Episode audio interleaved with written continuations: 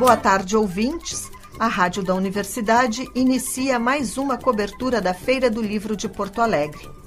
Parte da vida afetiva da cidade, este evento chega em 2023 à sua 69ª edição e volta a se espalhar pela Praça da Alfândega, tendo como patrono o escritor e cineasta Tabajara Ruas. Com uma abordagem voltada para questões contemporâneas e sociais, a feira deste ano tem uma programação voltada ao antirracismo, a temas da comunidade LGBTQIAPN+, e sustentabilidade. A partir desta sexta-feira, seguindo até o dia 15 de novembro, o programa Estação dos Livros leva ao público todos os detalhes do evento que nesta edição tem como slogan Quem lê sabe o caminho. Uma das novidades para o público da 69ª edição do evento é a ampliação do horário de visitação. Durante os 20 dias, a feira passa a abrir às 10 da manhã, duas horas mais cedo do que no ano passado, e fecha normalmente às 8 da noite. Para falar sobre esta e outras novidades, abrimos o Estação dos Livros recebendo em nosso estúdio o presidente da Câmara do Livro, Maximiliano Ledur. Maximiliano, como é estar à frente da entidade responsável pela Feira do Livro e quais são as perspectivas desta edição 69 que está começando agora? Pois é, Cláudia, tudo bem? É um prazer estar aqui. Uh, estar à frente de um evento tão consagrado como esse é um desafio, mas é um, um desafio uh, prazeroso, né? Então, uh, a Feira do Livro já já está na sua 69 edição. Ano que vem vão estar tá nas 70. Então são edições, são é uma feira, né? Uma feira que a gente trabalha com muito carinho porque ela é referência no mundo inteiro. Hoje nós temos apenas aí uma feira de Lisboa que dá para dizer que ela ela é mais antiga que a nossa. Ela tem 92 edições já, também sem interrupção. Então são as grandes feiras aí de rua nesse modelo que mais levam público também.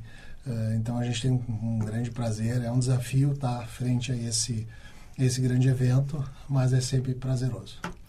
Falasse em desafio, é um desafio, né? E esses últimos anos, todos os anos realmente é um desafio, mas esses últimos tivemos pandemia, depois tivemos uma feira híbrida, finalmente conseguimos o ano passado voltar, né? Uh, para a praça, pegar o livro ali, comprar o é. livro na banca. E, enfim, haja fôlego, né? E esse ano levamos um susto também, mas haja fôlego. É, todo ano tem alguma, alguma coisa, né? Então, nos últimos anos, que comentaste aí, tivemos a pandemia, que realmente foi complicado, mas a feira não deixou de acontecer, foi com todos esses percalços ela ocorreu. Como era no final do ano, né, ela, tem, ela teve ainda, e a pandemia iniciou em março, então lá em, em outubro a gente estava no ápice aí da, da pandemia na, naquele ano e ela teve ainda, a gente conseguiu organizar a feira e ter ela de for, no formato online, no ano seguinte de forma híbrida e o ano passado foi a retomada, eh, também sempre com, com, os mesmos problemas que são eh, a questão do dinheiro para poder montar um, um evento tão grandioso. Uh, esse ano tivemos, infelizmente, a não aprovação pela primeira vez na história, uh, que a Lei de Incentivo à Cultura do Estado não aprovou, né, o Conselho Estadual de Cultura não aprovou a Feira do Livro como um projeto a ser beneficiado pelas leis de incentivo. Acredito que foi um equívoco e provavelmente se, se, se, se reavalie essa para o ano que vem, né, essa aprovação, porque é fundamental para a feira. A gente acaba uh, não conseguindo evoluir com uma feira tão importante. É uma feira que tem mais de mil eventos dentro dela, então ela é muito, ela é muito complexa de se organizar. A gente organiza ela um ano antes mesmo, não tendo a verba para essa feira. A gente já está com vários eventos, por exemplo, para a feira do ano que vem sendo encaminhados, porque tem, tem autores eh, nacionais, até internacionais, que a gente, se não marcar com antecedência, tu não consegue data, uh, fica mais caro, então tu tem que organizar antes. Então a feira tem esse, como ela cresceu tanto, ela tem a, essa dimensão, né, que ultrapassa fronteiras, né, não é uma feira, ela tem o nome Porto Alegre, mas é uma feira hoje, ela é multinacional. Então, uh, esse desafio que a gente tem, que não é fácil, todo ano tem algum percalço, mas que a gente vai driblando eles e vamos ver se a gente consegue uh, com que a, que a feira tenha né, um, um respaldo já uh, antecipado para não ter esses, esses percalços aí no meio do caminho. Uh, a gente tem exemplo da própria Bienal. A Bienal é um evento, uh, eu estive na Bienal do Rio de Janeiro agora, que o orçamento simplesmente é 20 vezes maior do que o nosso. Né? E não tem toda essa.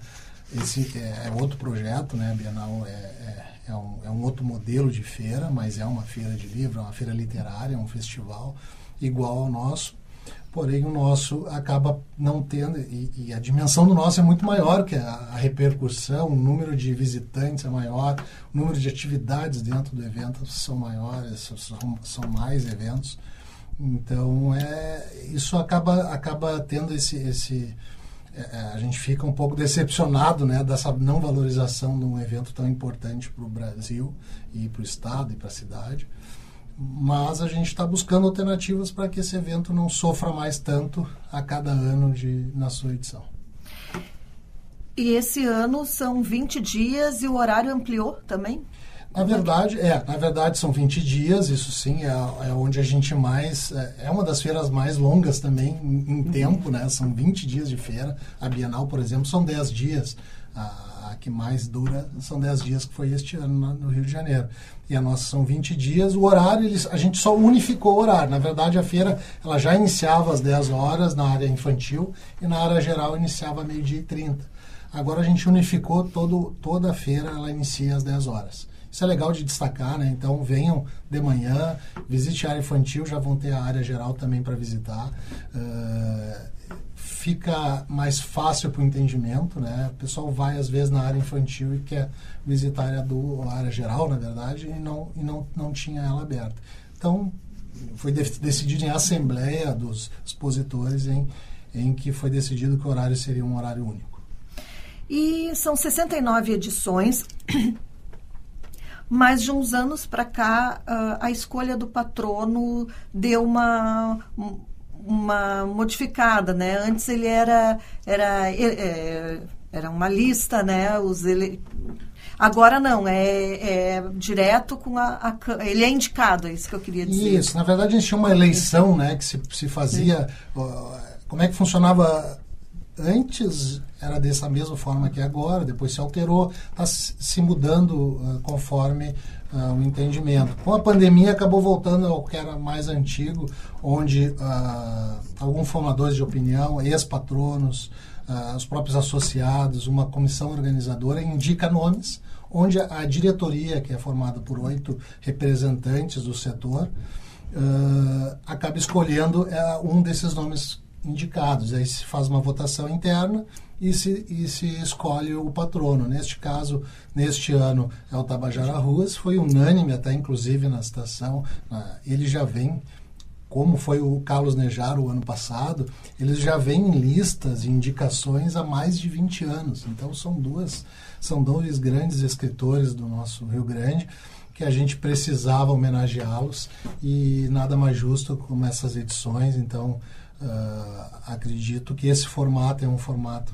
uh, bem. Uh, como é que eu vou dizer? É um formato que, de, de, de escolha uh, mais justo, né? Porque a gente acaba não deixando passar mais esses grandes nomes que podiam ter sido escolhidos há 20 anos, como eu falei, até pela sua obra extensa e sua importância para a literatura gaúcha. É, e de repente tem até a uh, fulano não quer, né? Lança uh, três e, nomes, mas aí é, tem gente quer. que é a favor. Eu tinha, é, é, é, assim, eu acompanho, né? Eu trabalho, eu tenho uma editora de livros, né?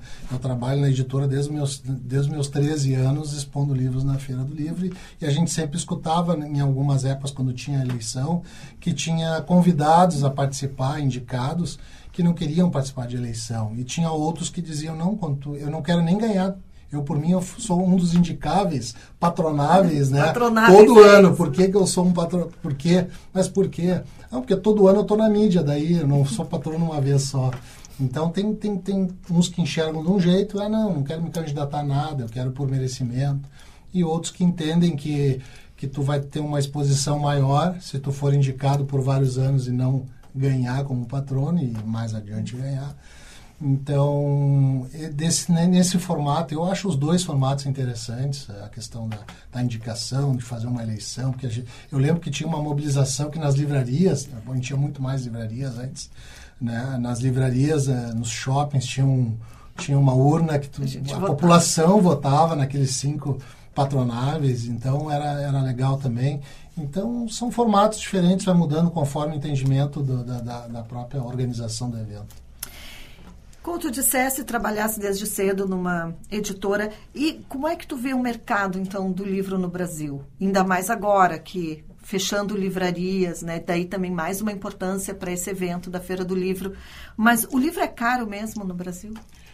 Bom, ótimas, ótimas perguntas. Né? O mercado do livro e se o livro é caro. Na minha percepção, o livro é muito barato no Brasil.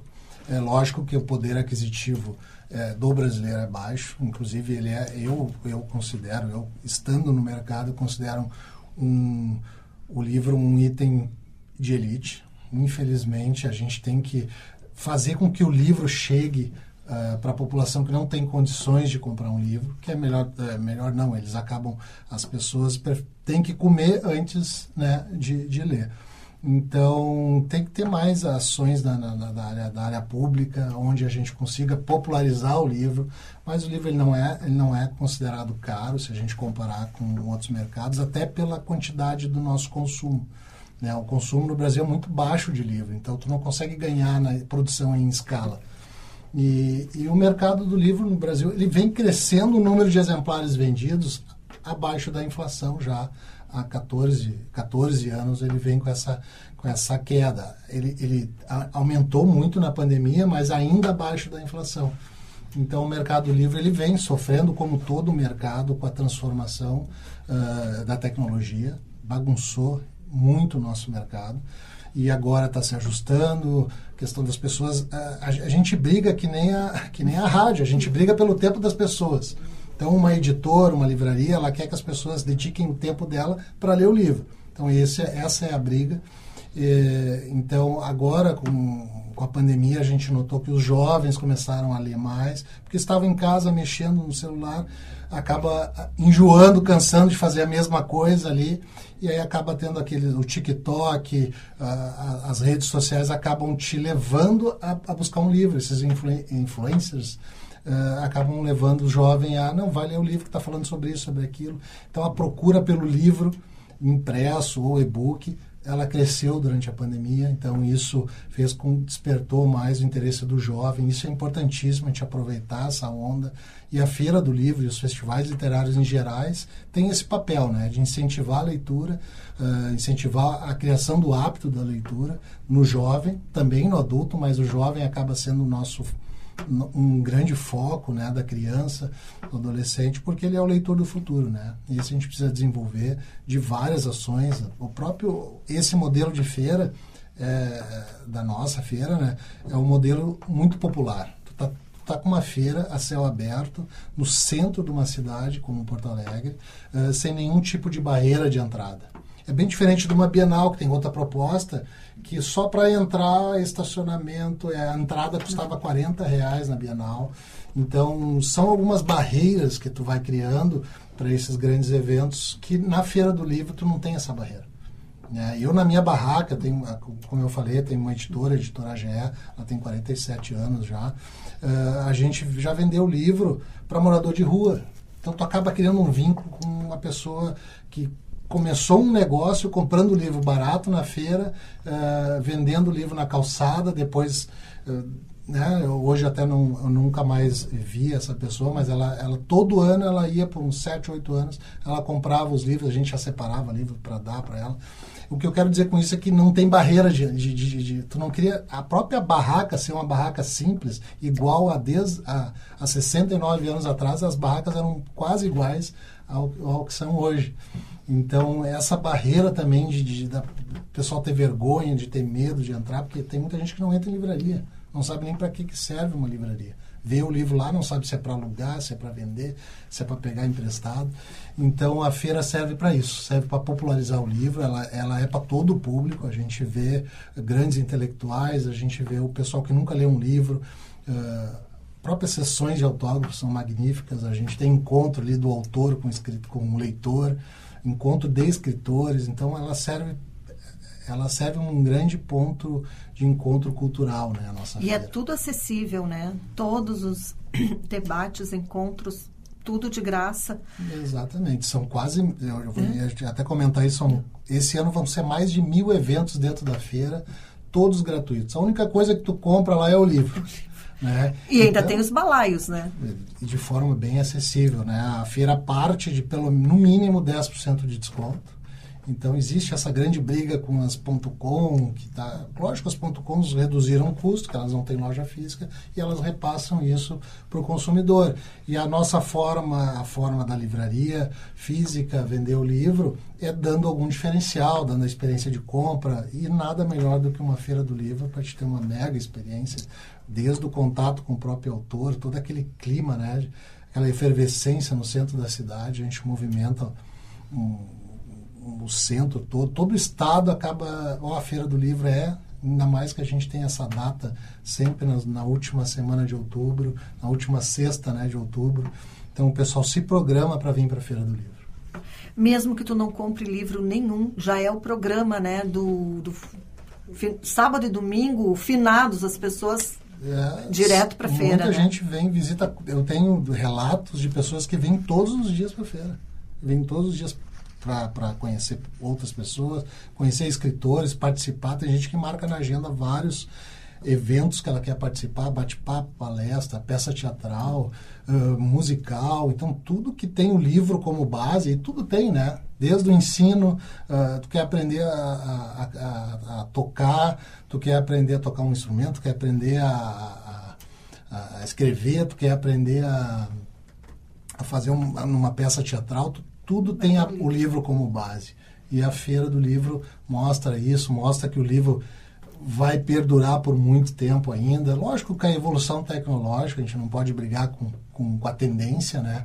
modifica o formato dos livros. Hoje a gente tem o audiolivro, o e-book uh, e o livro impresso. Daqui a pouco a gente vai ter um, um livro virtual, tu vai botar um óculos, tu vai folhear um livro virtualmente. Então, tem vários formatos que vão surgir ainda, mas não vai deixar de ser livro, entendeu?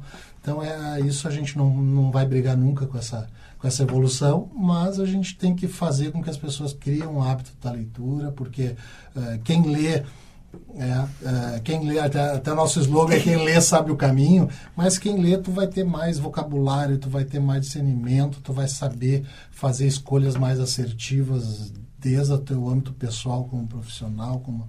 Então, a leitura é importante e a gente estimular e, e a, a, a, o hábito da, da leitura é muito importante a feira serve para isso.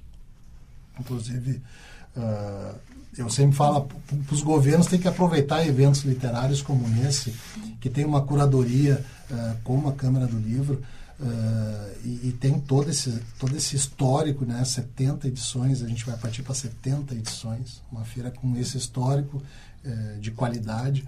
Uh, aproveitar essa curadoria e, e, reforçar mais ainda a nossa feira. Falasse em formação de público, né? E a feira tem um, uma grande parte da feira dedicada mesmo a isso, a formação de público, a feira infantil, contação de histórias e tudo tem esse olhar muito forte para para claro, o público jovem, né? Claro, a gente tem um grande olhar. A gente trabalha o ano todo, a gente tem projetos dentro de escolas públicas que culminam com a Feira do Livro. Na Feira do Livro, a gente vai trazer esse ano em torno de 6, 550 turmas escolares da rede pública. A gente traz com ônibus, com, e com a palestra, trabalhos que são feitos durante o ano, com um livro, em sala de aula, onde na feira ela encontra, as crianças encontram aquele autor que elas leram durante o ano. Então existe um trabalho de formação de leitores, de formação de mediadores de leitura. Então essa formação é muito bem trabalhada lógico, em parcerias com o governo do estado, com o governo municipal, uh, a gente consegue ampliar isso. Então a ideia é sempre ampliar cada vez mais, porque a gente tem que começar de cedo para criar esse hábito. É, o pessoal fala, ah, o Brasil pessoal não lê muito, mais de 60% não tem o hábito de leitura no Brasil. Então, eu entendo que é um mercado que a gente tem a conquistar. Então, a gente pode vender muito mais livro que a gente vende hoje. que seja em outro formato, que seja uh, de outras formas o livro, mas a gente tem muito a trabalhar para atingir esse público que ainda não lê ou não tem o hábito de leitura. Então, esses eventos literários são muito formadores de leitores. Uh, então, a gente tem que trabalhar eles e isso, esse é o nosso nosso grande objetivo. Né? Maximiliano Leduro, muito obrigada pela tua presença aqui no Estação dos Livros, uma longa feira para gente, muito sucesso. E a gente, no decorrer desses 20 dias, a gente se encontra de novo aqui. Ah, eu que agradeço o espaço e vou estar sempre à disposição para a gente falar de programação, falar do que, que a gente está trazendo uh, durante a feira, porque a própria feira ela, tá, ela se constrói até durante a feira, porque são, são, são uh, assuntos que surgem, debates. Então, a feira ela está esse ano com uma programação bem extensa. Vocês vão ver que tu vai ter que escolher ou assisto isto ou assisto aquilo, porque vai estar no mesmo horário. Então, a gente está trazendo muito debate, muita uh, muita coisa boa para a feira. Convido a todos a visitarem a feira. Então, até o dia 15 de novembro, a gente vai estar no centro da cidade trazendo bastante coisas aí uh, importantes aí para a nossa cultura. Estamos apresentando o programa Estação dos Livros na cobertura da 69ª Feira do Livro de Porto Alegre. Este ano, o evento é capitaneado por Tabajara Ruas. Apesar de ter formação como arquiteto, a relação de Tabajara é mais estreita com a literatura e o cinema. Ele tem em sua trajetória 11 livros publicados no Brasil e traduzidos em 10 países. A Região Submersa, de 1978, publicado primeiro em Portugal, Neto perde sua alma de 1995 e vencedor do Troféu Açorianos de Literatura na categoria Narrativa Longa em 1996. Já o Fascínio de 1997 e Detetive Sentimental de 2008 integram a longa carreira de, na literatura de Tabajara Ruas. Na sétima arte, a produção é tão extensa quanto a literária. Tabajara trabalha em cinema desde 1978 como diretor, roteirista e produtor. Adaptou, junto de Beto Souza, a obra Neto Perde Sua Alma, em 2001, que recebeu no Festival de Cinema de Gramado o Kikito de Melhor Filme. Ainda assinou o roteiro de outros projetos, como Anaí de las Missiones e O Tempo e o Vento.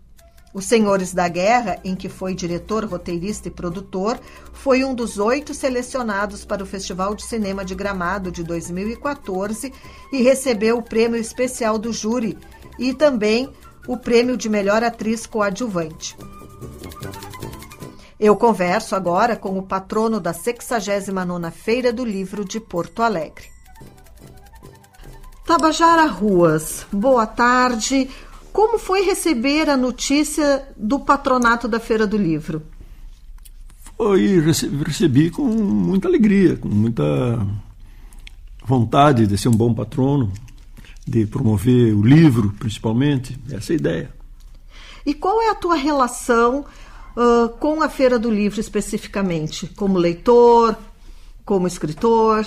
Então, eu, eu desde que eu vim para Porto Alegre, né, mais de 50 anos, eu praticamente eu frequentei a Feira do Livro né, todos os anos. Todos os anos eu, eu, eu acompanhava a, a, a, construção dos locais, aquela coisa toda assim, todo aquele cerimonial que, que faziam lá com a, com a com a criação da, da, da feira mesmo, né? a criação física da feira. E então eu, eu fiquei muito íntimo da feira o tempo todo, assim, né? O tempo todo. E até que, enfim, um dia me chamaram para ser patrono. Já era, já estava na hora, né? Não, eles me chamaram antes, várias vezes, mas eles me chamavam no momento que havia uma havia uma, uma coisa que eu não concordava, que era haver uma concorrência de, entre autores. Então, chamaram dizendo, ó, oh, nós estamos te chamando para fazer parte do, do... Digo, não, eu não quero ser, eu sou convidado para ser o patrono, ou não, porque aí eles entendiam, entendiam tanto que agora acabaram me chamando e, e já é algum tempo que é assim, né? E foi por unanimidade. E como é que vai ser essa passagem tua pela feira agora como patrono? Bom, a ideia é, é divulgar o livro, né?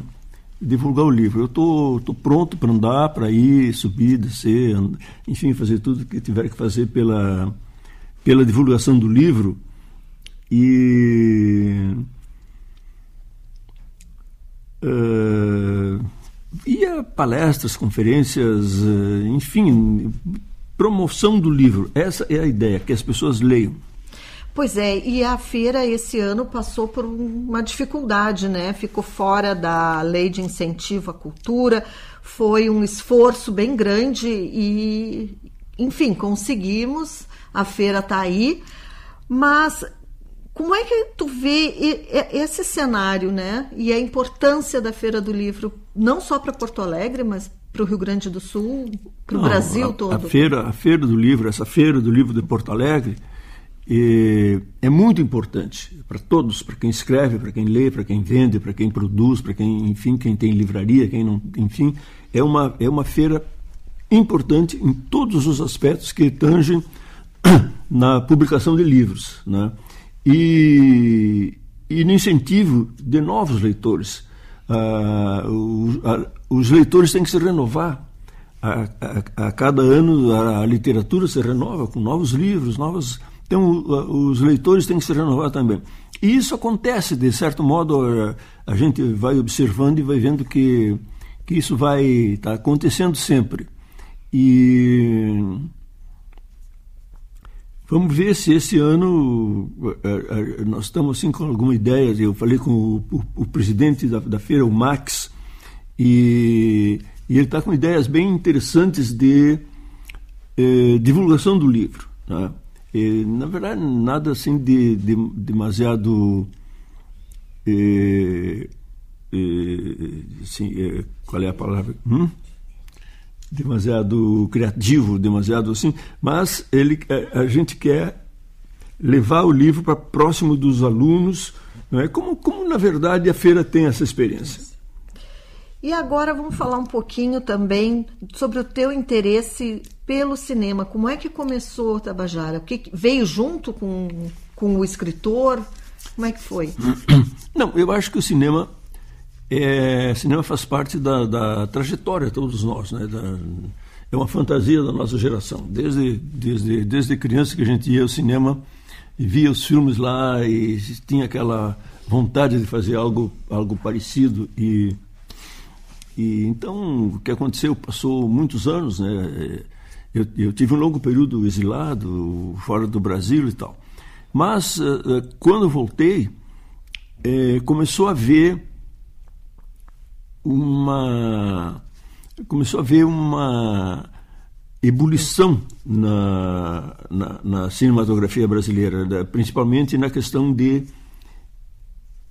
de, de, sustento de uma produção, de dinheiro para uma produção, de como, como conseguir recursos para fazer um filme. Né? Isso aí foi facilitando e, e ali, quando eu já estava assim, bem animado com essa possibilidade, apareceu um concurso que eu entrei com o Neto Perso Alma, eu e o, eu e o Beto Souza, né, que foi meu parceiro na, na direção do filme, e, e fizemos um filme difícil de fazer, que era um filme de um filme neto perto alma, um filme, um filme muito grande, um filme de grandes e nem era questão de grandes investimentos, mas de grande mobilização de, de, de tudo que precisava, né? Nós de cavalhadas, de gente a cavalo lutando, guerreando, tiro de canhão, coisa desse tipo assim. A gente produziu isso tudo, conseguiu produzir e o filme aconteceu, o filme foi um sucesso, bastante grande mesmo. E depois daí já fui fazendo outros filmes já. Como é que é esse processo de adaptar os teus livros para o cinema? É um, é, é um processo uh, é um processo curioso porque as pessoas gostam muito de, de falar sobre isso, mas quase nunca colocam o fato principal de, de da, da, transformação do texto literário para um texto de roteiro de cinema. Né? E, e, que são duas coisas bem diferentes. assim. Uma experiência que eu tenho bem próxima é que eu trabalhei no roteiro do Tempo e o Vento, um filme do Jaime Monjardim. E e bom, o Tempo e o Vento, o, o primeiro volume, né, o, o Continente, o Continente tem umas 800 páginas. Se nós vamos filmar as 800 páginas, nós filmamos um filme de uma semana de filmes. Né? Mas então, o, o que, que a gente faz? A gente tem que fazer um planejamento muito rigoroso, pensar bem o filme todo e cortar tudo que for eh, possível cortar. Porque tem que cortar, tem que cortar. E a gente foi, enfim, foi cortando, criamos a história do. É, do, do, primeiro romance do, do, do, da trilogia do Érico, né? E, e também foi, foi um resultado muito interessante, porque o tempo, o tempo do, da, do filme, o tempo de, de é, como é que se conta o, quantos, quantos minutos o filme tem é através das páginas do roteiro.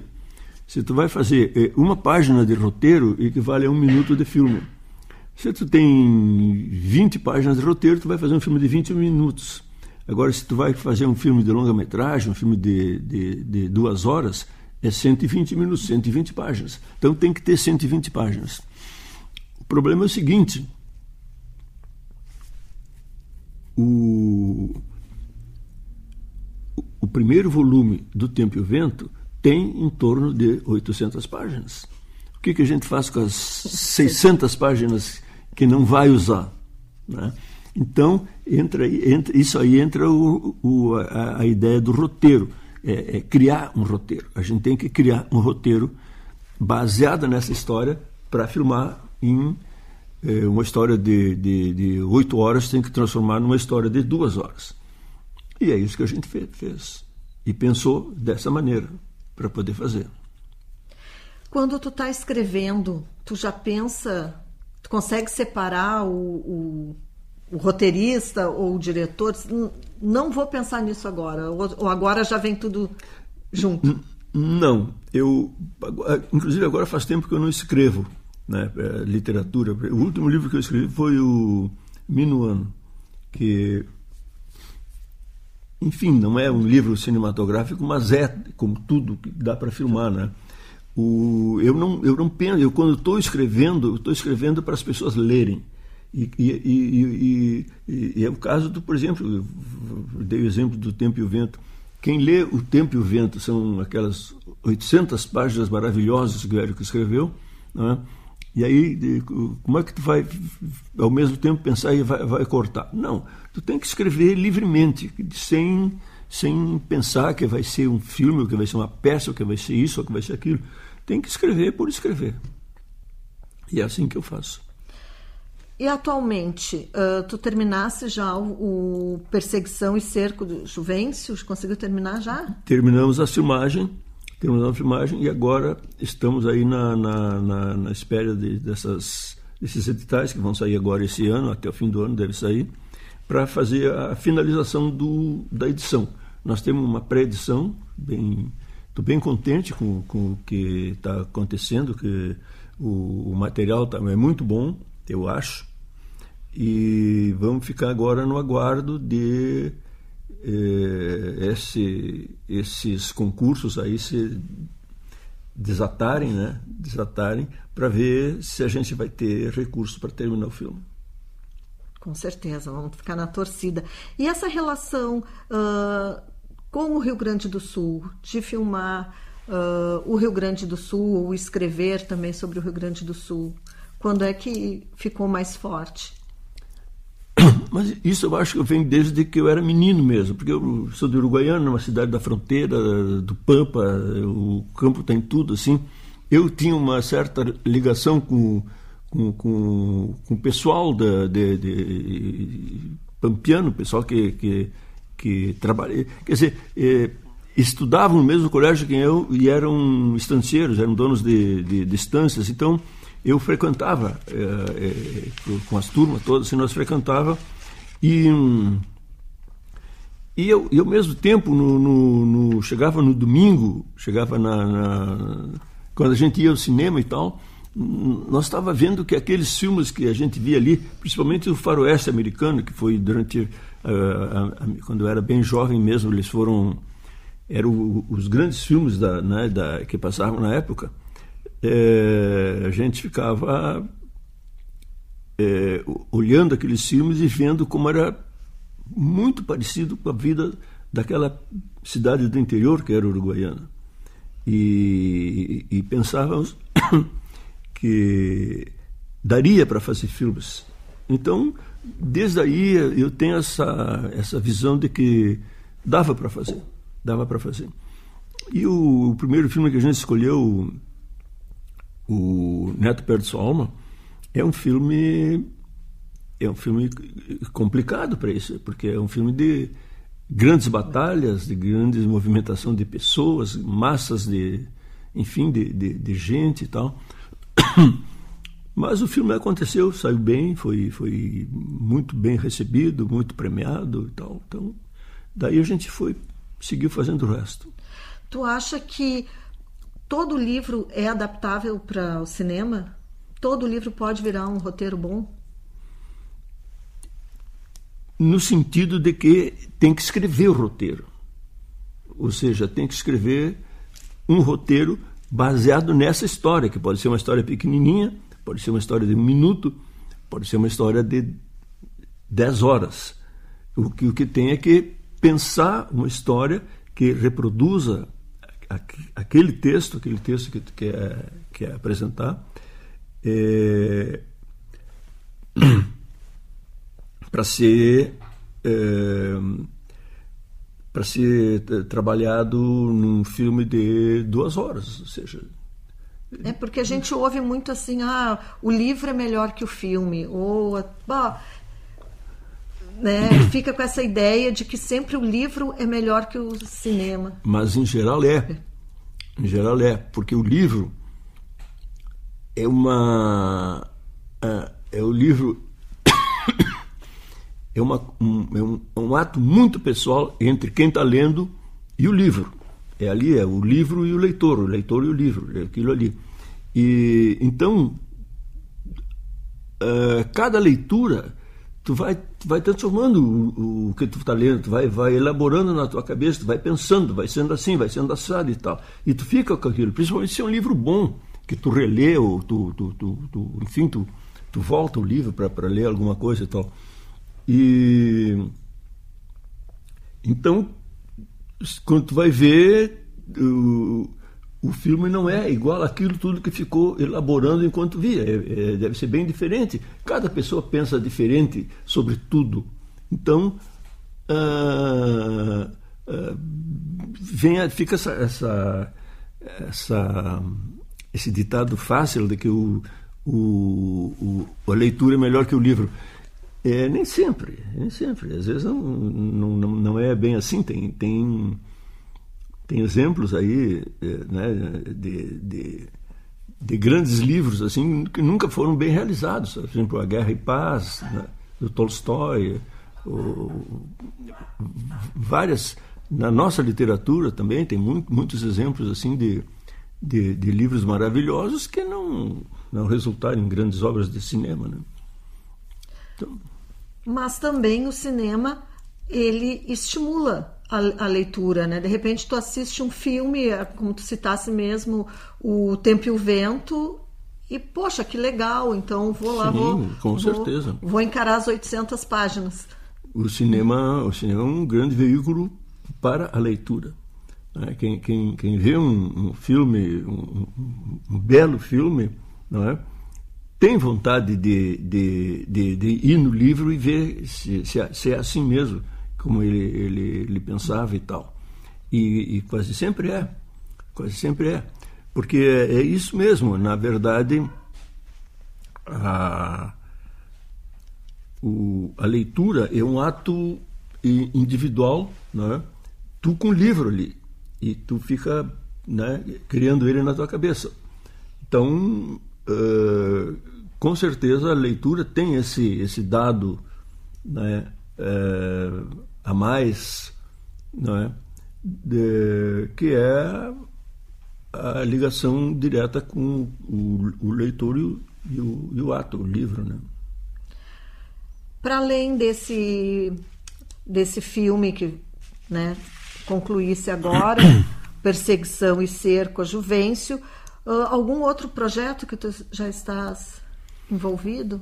Eu estou com um projeto que já agora já faz tempo que, que ele existe e tal, e estamos também esperando a, a, atenção aí da, dos, dos, dos, das pessoas que julgam esses projetos, né?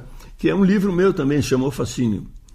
O Fascínio, já tenho locação, já tenho lugar onde vou fazer, já, já, já, já tenho tudo programado com o livro. Tenho o ator, que é o Werner Schinemann, e, e, agora nós vamos estamos esperando a possibilidade de que saia um, um, agora até o fim do ano deve sair os resultados da, desses editais. Pode ser que seja um edital favorável a nós vamos torcer. Que bom vamos ficar na torcida e esperando aí o Tabajara Ruas na Feira do Livro de Porto Alegre. Tá 20 dias comandando essa 69 edição da feira. Foi difícil, mas conseguimos, né? Não, com certeza, porque é um acontecimento muito importante para o Estado. Né? Para a cidade, para a praça ali, para as pessoas que, que gostam de ir lá na praça e tem aquilo lá. É um, era, seria um absurdo, mais um de tanto absurdo que está acontecendo aqui, que eu acho que, que pelo menos esse não passou. Tabajara Ruas, muito obrigada pela tua participação no Estação dos Livros, aqui na Rádio da Universidade. Muito obrigada. Eu que agradeço. Muito obrigado também para ti. Esta é a Rádio da Universidade 1080M, acompanhando de perto tudo o que acontece no maior evento literário a céu aberto da América Latina com a marca da diversidade na programação e maior interação entre autores, livreiros e público, os organizadores apostam na retomada do crescimento do mercado do livro. Na sequência do Estação dos Livros, recebemos Eduardo Krause, da editora Dublinense. Eduardo Krause, uh, nesta 69 Feira do Livro, a Dublinense comparece, como sempre. E que novidades vocês trazem para essa edição da feira? Boa tarde. Boa tarde, boa tarde, Cláudia, boa tarde, ouvintes. Uh, esse ano a gente vem, como sempre, com uma banca muito colorida, num lugar muito parecido com o que a gente ficou nos últimos anos é, ali na 7 de setembro, e bem numa das entradas da feira. E a gente vem com diversas novidades. Esse ano tem sido um ano atípico para nós, porque a gente, até a feira, pela primeira vez, vai ter lançado todos os livros do ano. Então, nós vamos estar com todos os nossos lançamentos disponíveis durante a feira. E a gente vai estar com diversos convidados na programação. Vai ter a nossa autora portuguesa, Joana Bertolo, que vai ser nossa grande atração da feira. Vamos ter Natália Borges Polesso, que também é uma das nossas autoras mais conhecidas, vencedora do Jabuti. Vamos ter lançamento de Renata Wolff, um que para mim é o, é o, melhor romance nacional já lançado pela Dublinense, O Palco Tão Temido. Estou muito empolgado com o lançamento desse livro. E vamos ter o Ale Garcia com um relançamento de um livro finalista do Jabuti, A Sordidez das Pequenas Coisas, Uh, esse livro também, esse, ele, ele, ganhou agora um destaque, que ele foi eleito pela revista Forbes, um dos 20 uh, eh, creators, influencers negros mais importantes do Brasil. E a gente vai estar com esses quatro artistas especificamente durante a programação, não só na sessão de autógrafos, mas fazendo mesas também. Além de outros lançamentos, nós vamos ter 12 livros novos para apresentar durante a feira. É muita coisa, né? Muita coisa, até falei rápido, né? Espero que todo mundo tenha entendido o que, o que eu tentei passar. Eu até já anotei aqui para depois a gente buscar essas pessoas. Uh, mas além de trabalhar na Dublinense e, todo esse que envolve né, uh, uh, as tuas tarefas dentro de uma editora, uh, tu também encontra tempo para escrever. Tem três livros já publicados. Como é que é esse trabalho de escritor, editor, uh, publicitário? É, na verdade, eu, eu, ligo e desligo, né? Eu tenho o modo escritor e o modo livreiro. Durante a feira, eu acabo sendo totalmente livreiro, eu visto o avental da editora e fico praticamente morando na banca. E como publicitário, eu faço a comunicação da editora. E como autor, eu acabo sendo autor da editora também. São três papéis que se misturam. Mas antes de ser uh, livreiro e, e responsável pela comunicação da editora, antes de tudo, eu sempre fui um fã dos livros da Dublinense. Eu, quando escrevi meu primeiro livro, Pasta Senzavino, escrevia ele entre 2011 e 2012, uh, o livro só foi lançado em 2014, eu sonhava em lançar pela Dublinense, que era uma editora nova na época. A Dublinense foi fundada em 2009 e eu já era fã do projeto gráfico, eles sempre tiveram muito apuro técnico na hora de criar capas, sempre tem um conceito visual que acompanha o livro, sempre foi buscado que a pessoa que cria capa ao menos conheça bem a sinopse. Hoje em dia a gente tem a Luísa Zardo, nossa capista já faz alguns anos, todas as capas são feitas por ela, e a Luísa sempre lê os livros antes de fazer a capa. Isso é um grande diferencial que poucas vezes se vê pelas editoras. Uh, enfim, eu sou realmente fã da editora. E também sou autor, né? Eu lancei o Brava Serena, o Pasta Senzavino, o Operati e o Bocellato. Uh, são todos livros que têm que tem esses nomes esquisitos porque se passam muito uh, nessa relação Brasil e Itália. Uh, eu morei na Itália por um ano e lá comecei a escrever. E é meio complicado até para mim explicar esses três papéis que se misturam. Uh, mas agora, nas vésperas de Feira do Livro de Porto Alegre, eu deixo um pouco de lado o meu lado escritor e viro só livreiro mesmo. Esse ano vai ser uma feira típica para mim, até aproveito para dizer que o pessoal vai muito na feira, uh, revejo amigos, conheço muita gente nova, muita gente vai lá conversar com o livreiro Eduardo. Esse ano estamos grávidos aqui em casa e vai ser um ano diferente. Eu vou ficar menos dias na feira. Eu vou estar em pessoa ali no primeiro fim de semana da feira e no último. Mas em todos os dias da feira está todo mundo muito bem servido com as nossas livreiras, as Alices, a Samla. Né? Então, nós estamos 100% focados e dedicados na Feira do Livro de Porto Alegre agora.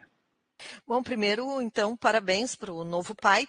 E aproveito também e te pergunto, uh, como que no teu processo de escrita, uh, o livreiro, o editor aparece, não, não, não há assim, um, não vou nem dizer bloqueio, mas assim, uma expectativa, tu consegue ficar só escritor ali ou vai meio tentando te podar em alguma coisa? Ah, essa é uma boa expressão. Eu acho que eu vou tentando me podar mesmo. Uh, é uma questão de foco mesmo. Uh, querer ser o livreiro, querer cuidar da comunicação. Eu não sou o editor, não sou dono da Dublinense, né? Como eu disse, eu, eu, eu busquei esse espaço por alguns anos, lancei pela Dublinense e depois de lançar, eu fiquei alguns anos batendo na porta, querendo trabalhar na Dublinense, de tanto que eu gosto mesmo dos títulos da editora. Li praticamente todo o catálogo dos livros antigos, especialmente os mais novos agora. E trabalhando pela Dublinense, eu acabo focando mais no meu lado funcionário da Dublinense do que como autor. E escrevo nas horas vagas, por assim dizer, né, que a gente tenta encontrar. Uh, agora estou vivendo esse desafio, né, escrever uh, mais um livro e como vai ser botar ele para aprovação dentro da Dublinense mas isso é um problema para mais adiante. Eu tento não pensar nele agora, especialmente em época de feira. Eu fico pensando só na feira do livro de Porto Alegre, que é como se fosse o Natal para mim, para nós todos na editora. A gente fica muito empolgado, muito afim, a gente gosta da função, gosta de vestir o avental. Então agora o escritor está tá meio dormente. Estou né? tô num momento vender o livro dos outros, especialmente. E o meu também, né, que está lá exposto na banca, eu acabo vendendo, muitas vezes acabo vendendo meu livro, a gente se diverte muito uh, para pessoas uh, que levam o livro e nem sabem que compraram da mão do autor. Né? E às vezes voltam depois, porque viram no Instagram ou coisa assim. Isso rende momentos muito engraçados ali na banca. É, de falasse em vender livros, né? A gente fala muito que o livro é caro.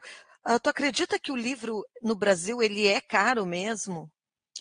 Eu acredito que não é o livro que é caro, é a gente que ganha pouco, né? Uh, e a gente acaba dentro, especialmente em tempos de crise, né? Se bem que quando é que nós não vivemos tempos de crise, mas eu acredito que o livro acaba sendo a última das prioridades. Mas também eu, eu vendo hoje por dentro, eu já fui uma pessoa que achou muito que o livro era caro. Sempre se achou em todos os tempos que o livro era caro. Então, não importa o preço do livro, sempre se acha que o livro é caro, porque ele não é nunca uma prioridade. Mas quantas vezes a gente não vai no shopping? Eh, hoje em dia não se faz tanto isso, né? Também não se vai muito ao cinema, mas tu ir ao cinema, comprar uma pipoca grande, muitas vezes acaba sendo o preço de um livro, né? De tão caro. Então, se eu falar isso para o pessoal do cinema, o pessoal do cinema também vai dizer não, é a gente que ganha pouco.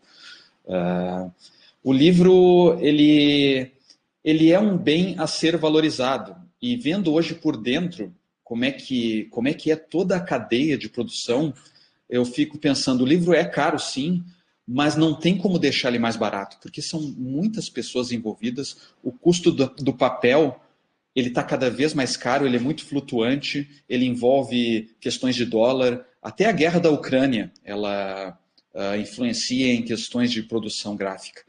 Então, uma coisa uh, eu posso garantir, por mais que o livro ele seja caro e é uma pena porque ele se torna inacessível para muita gente, uh, não tem como ele ser mais barato do que ele já é, a não ser que hajam incentivos em forma de redução de impostos, mas esse é um debate muito mais amplo. A gente tem que. Uh, eu não tenho a solução para ele, então eu vou dar uma resposta totalmente dúbia. Eu acho que o livro, sim, ele é caro para nós, pensando no dia a dia, pensando como o Eduardo, uma pessoa que também é uma assalariada, que também tem boletos a pagar, mas também tenho a triste notícia a dizer que não, não tem como deixar o livro mais barato do modo como o mercado se apresenta e a produção gráfica se apresenta hoje em dia. Então, né, eu trago essa resposta totalmente ensaboada para vocês. E mas o número de editoras aumenta, né?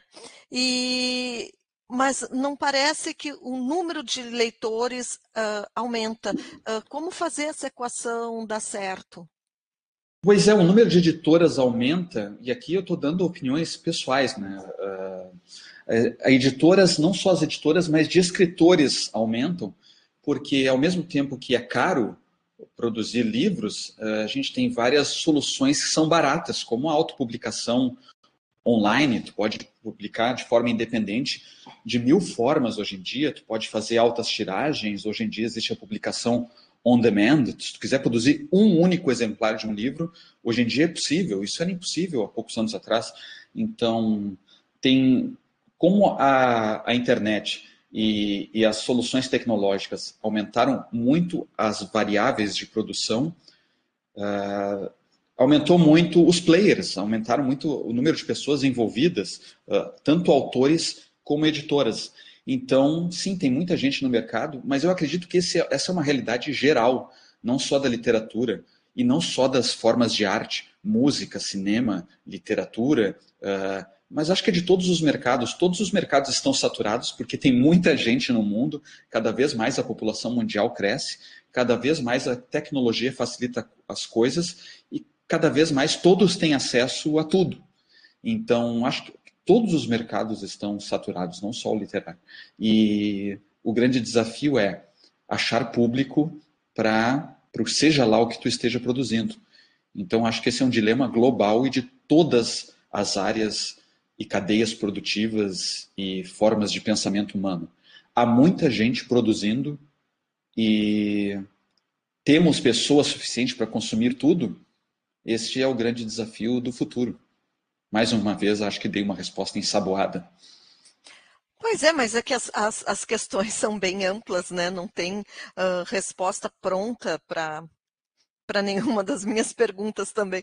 Mas então, uh, falando agora um pouco sobre o, publicitário, né, responsável pela comunicação da, da editora dublinense, as redes sociais elas seguem sendo atualmente uh, uma uma ferramenta forte de mobilização em se tratando de marketing digital no mercado editorial? Seguem, seguem sendo, e aí nas redes sociais se replica esse problema que tu acabou de levantar aqui. Por exemplo, tem muitas editoras, tu falou, e o público leitor não aparentemente não aumenta. O público leitor, na verdade, eu sinto que ele aumenta por uma questão uh, de que a população aumenta, então tudo aumenta aumenta o público leitor e aumenta o público não leitor, uh, mas não na proporção que a gente precisa, né? Essa que é a questão, e aí é uma questão cultural, sociológica, enfim. Uh, e quanto às redes sociais, a gente vive um problema de que aumentam as redes sociais, são muitos canais de redes sociais. Uh, teve um tempo, especialmente durante a pandemia, que houve um foco muito grande no Instagram e o, o Facebook perdeu força.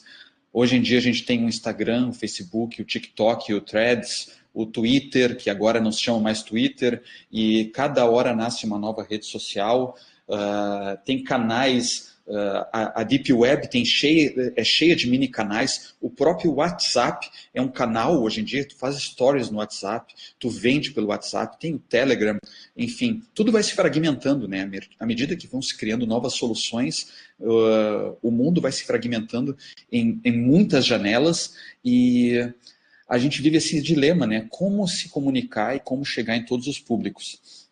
Ali na Dublinense, nós que somos uma equipe pequena, eu, eu acho que nós somos uma equipe pequena, nós somos uh, efetivamente oito pessoas trabalhando no dia a dia juntas, fora, claro, diversos uh, colaboradores que vêm para o projeto, como revisores, tradutores, tradutoras, uh, enfim, fixo nós somos oito pessoas.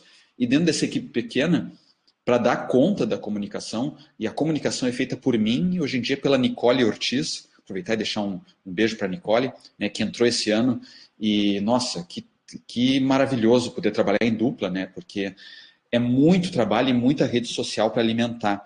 E a gente, então, para não enlouquecer, para cuidar nessa saúde mental, né, essa expressão que está tão em voga atualmente, a gente foca no Instagram, a gente decidiu que, em vez de fazer mal feito, mas estar presente em todas as redes sociais, a gente foca em uma e coloca quase toda a nossa energia ali. A gente está no Twitter, no TikTok, no Threads, no Facebook, mas a gente foca em uma e dá o nosso melhor ali, tenta estar presente nas outras, e tudo é uma questão do tamanho da equipe que tu tem, o tamanho da verba que tu tem, que no meu caso é zero, de comunicação e, e tentar focar em alguma dessas plataformas para que tu tenha um, a gente não tem uma metralhadora né, ali na Dublinense, a gente não é a companhia das letras. Então a gente tem um arco e flecha, a gente tem uma flecha, então a gente mira bem para tentar acertar em algum lugar. Né? Então a gente foca ali no, no Instagram, que a gente sente que o nosso público, a nossa bolha está mais focada ali. E aí vai do perfil de cada editora, né? Umas trabalham melhor no Twitter e tudo mais. Uh, essa é a solução que a gente encontra hoje em dia com a nossa equipe enxuta, diante de tantas opções de comunicação. Voltando um pouco à Feira do Livro, uh, esses eventos, participar desses eventos é bem importante também, né? Para para venda, para reconhecimento da editora e tudo. Como é que a Dublinense participa desses, desses eventos literários? Participa com muita alegria. Esses eventos são um respiro para a gente. A gente acredita que o mercado literário, é, o espírito dele é a feira literária, é o evento literário. O que a gente tenta fazer na nossa comunicação online, é, no Instagram especialmente, é tentar passar o nosso clima de feiras ali para o Instagram a pessoa é sempre atendida por uma pessoa, que no caso sou eu, na maior parte das vezes, no direct, no WhatsApp da editora. Eu costumo dizer que eu sou o Magalu humano da editora. Tu sempre fala com uma pessoa, eventualmente com, com a Nicole, com as outras pessoas da editora, mas sempre tem uma pessoa ali para conversar contigo e a gente finge que está vestindo o avental e que está conversando como se estivesse na banca. Então, quando nós efetivamente estamos na banca, uh, a gente está no melhor momento do ano. A gente está se divertindo, a gente está no corpo a corpo, a gente está sendo livreiro de verdade. A gente está ali na frente da pessoa, conversando com ela e tentando captar uh, o que, que a gente acha que vai ser legal para ela ler. É isso que a gente tenta passar para as nossas redes sociais. E quando a gente efetivamente está fazendo isso na banca, é sempre um momento de muita satisfação. E é o que a gente considera o mais importante. A gente ainda acha que o corpo a corpo, a curadoria, olho no olho ali com a pessoa, uh, é o espírito da literatura. Né? Nós somos todos leitores, e é quando a gente se encontra fisicamente Uh, então, nós, por isso que a gente está ali sempre, a gente está sempre se divertindo ali na banca.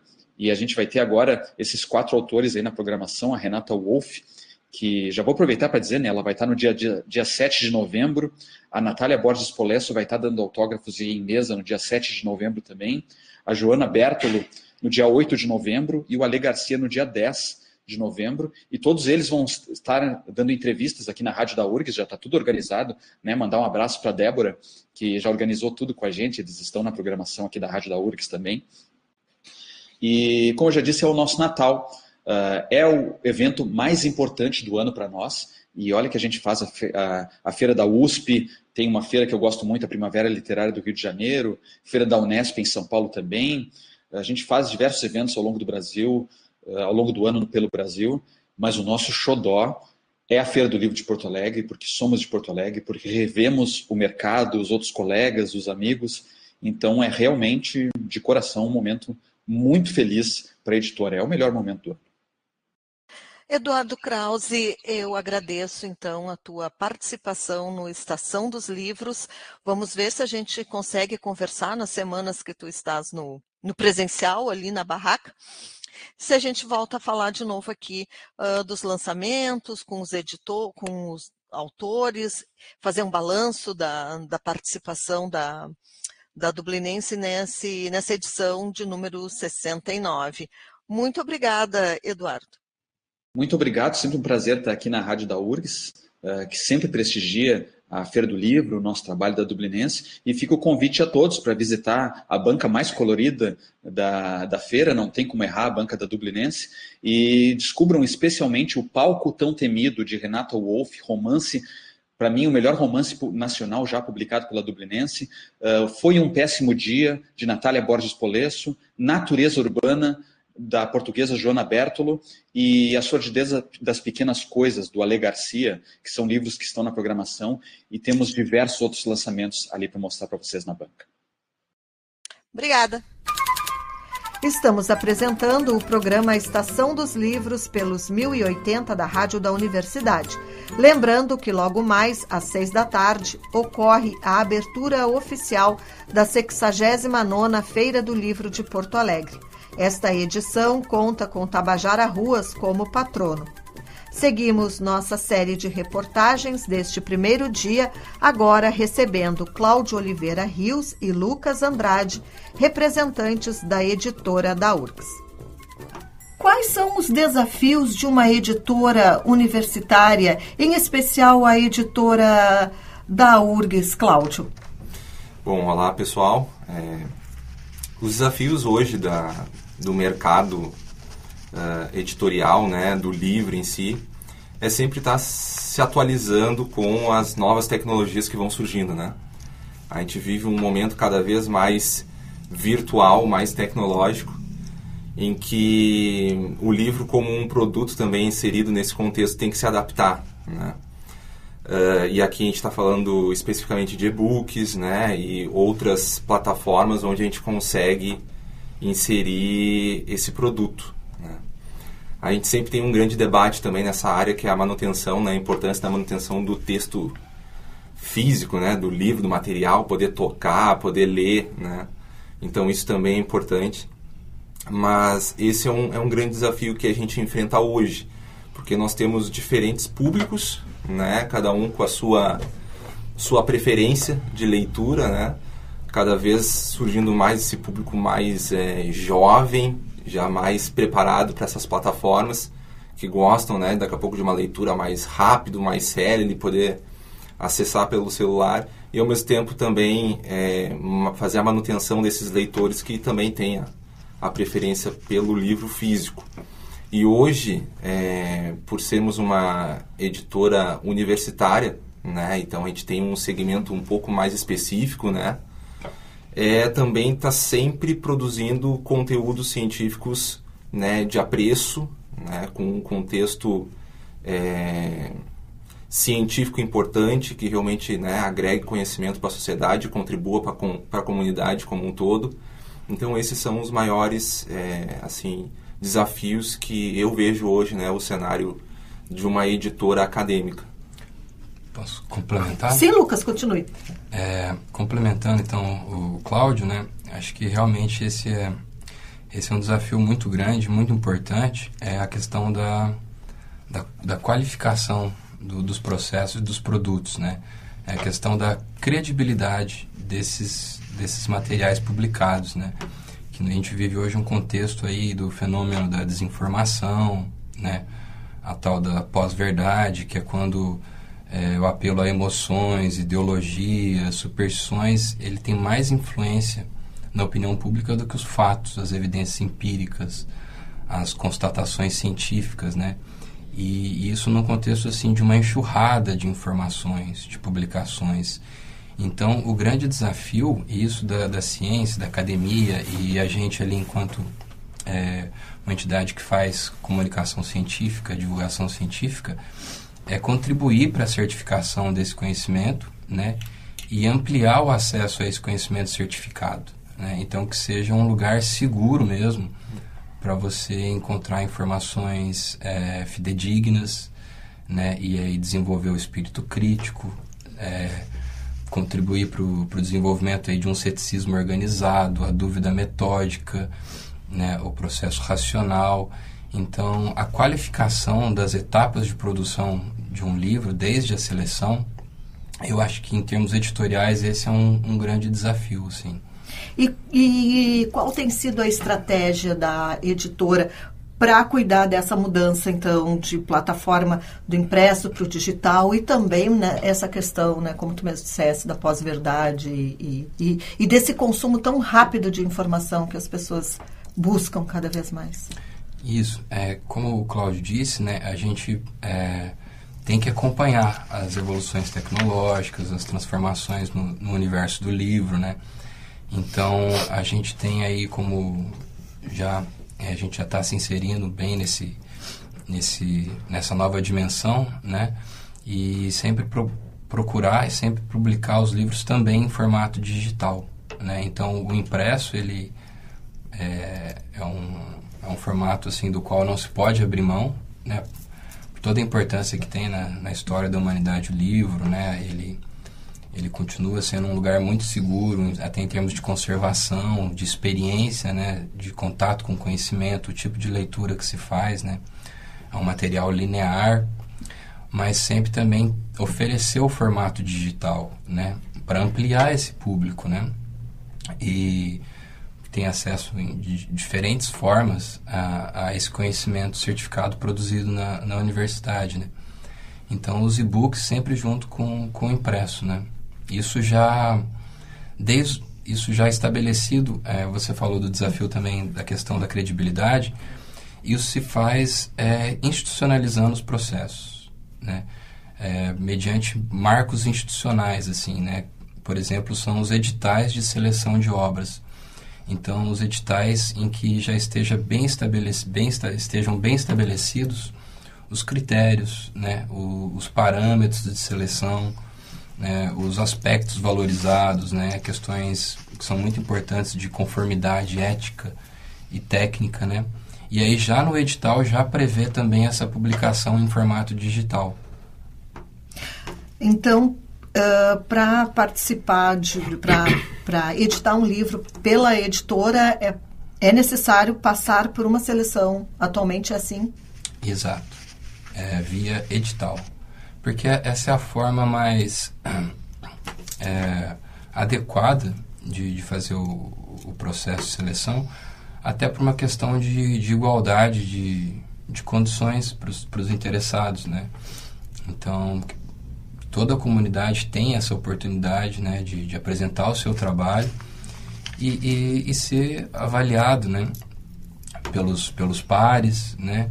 A gente é, tem, tem um modelo de edital novo aí que a gente é, pretende lançar no próximo ano, em que ele trabalha muito bem essas etapas de, de avaliação. Então, ali é com a avaliação intrapares né, das pessoas da própria área de conhecimento específico, né, do, do original sendo submetido à editora, e depois com avaliação do conselho editorial da editora, que aí são é, professores muito bem qualificados de diferentes áreas, né. Então, porque a gente busca encontrar um material que tenha uma possibilidade de, de se comunicar com o público ampliado. Então, além dele cumprir os rigores da área específica, ele tem que mostrar um potencial de comunicação maior, né, para que as pessoas, o público, consiga de fato se, se aproximar desse conteúdo, né? Muitas vezes mesmo que não seja daquela área específica, né? É, então isso isso favorece assim o um entendimento mais complexo né, da, da, da realidade, né? E, Lucas, e se me permite complementar, é, também na questão ali da, da tecnologia, da parte digital dos livros, né?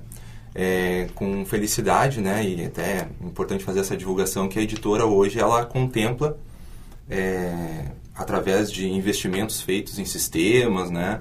Capacitação dos servidores, é, hoje total viabilidade de ter o livro físico e também o virtual, né? Então é, a gente tem toda uma adaptação de rotinas com critérios técnicos, né? Como o Lucas bem destacou para ter a entrega de um material hoje que atende os diversos públicos e está atualizado aí que nós temos de mais tecnológico no mercado de editoras hoje, né? Então é uma divulgação que é importante às vezes tanto para os uh, nossos leitores como também para potenciais, né?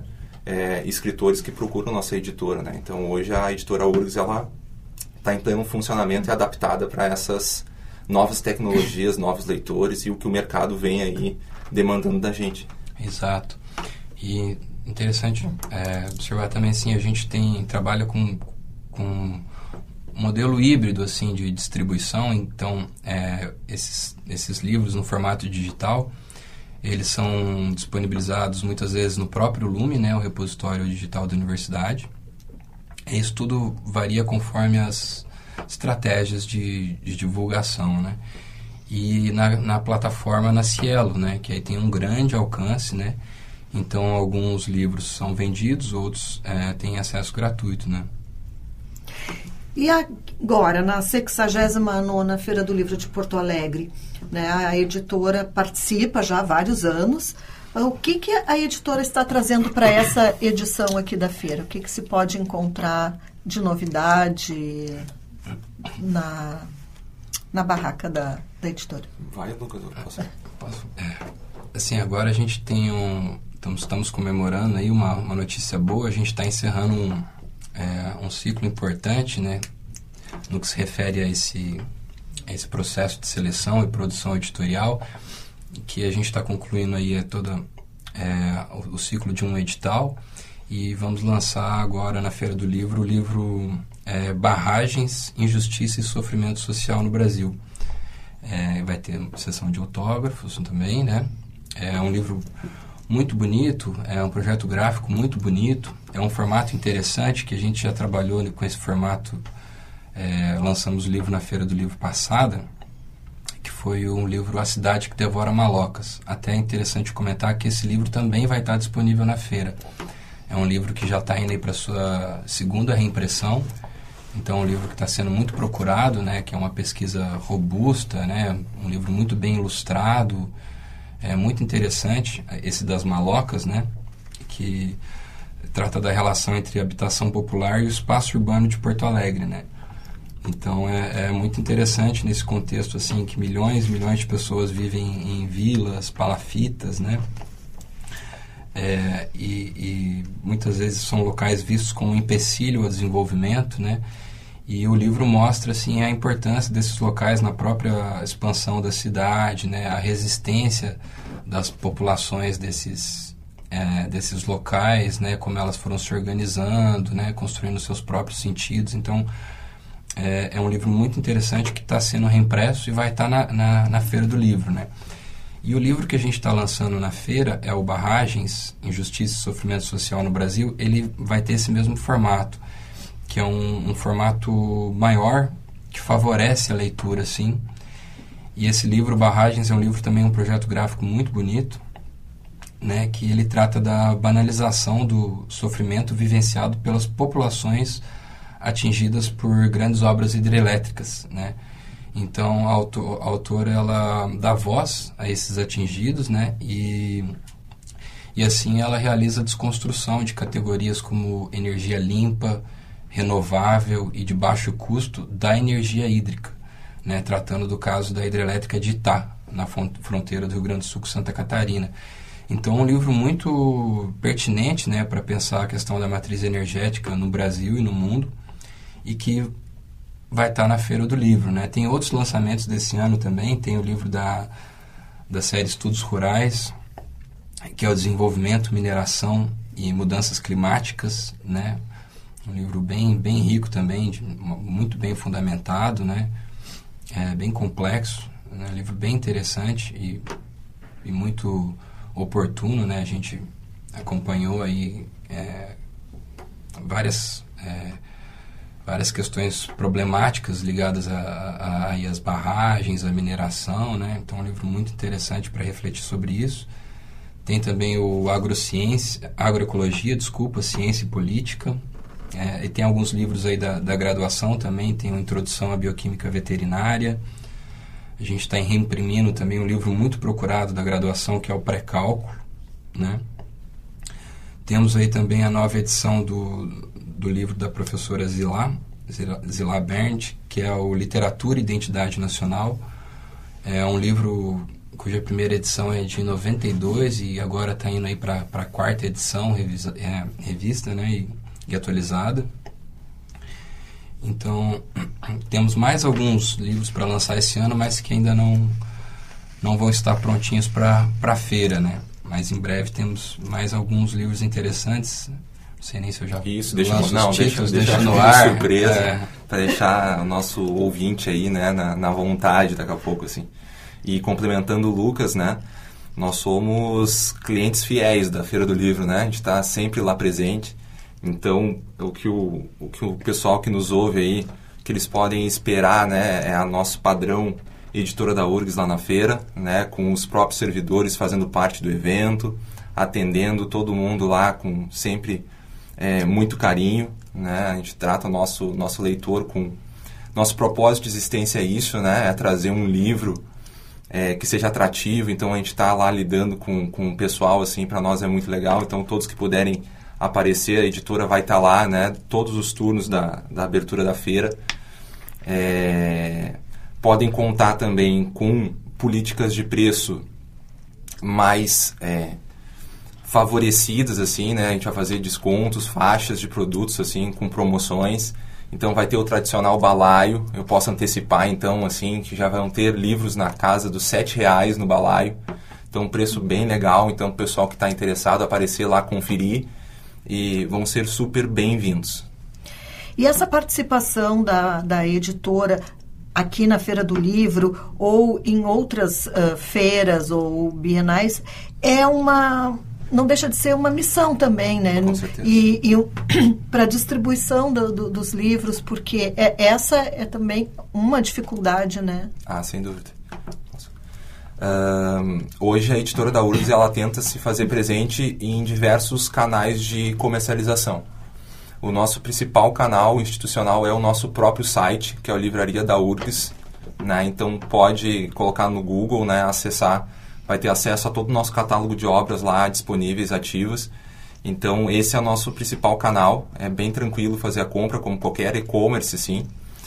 É, lá o cliente pode acessar todos os títulos, né? olhar ali é, os temas, ver a capa, então é bem legal. E também a editora, ela, claro, sempre se faz presente em eventos pontuais, assim, né? Que sejam estrategicamente interessantes para o nosso público e também para a editora. E, claro, né, a comercialização é sempre um desafio, né? Para um mercado que sofre por tantas atualizações, né? Que daqui a pouco tinha toda essa estrutura voltada para o livro físico, aí daqui a pouco dá essa mudança tecnológica nós atravessamos recentemente a, a pandemia, né? Então, que acabou limitando a circulação, a compra, muitas vezes, né?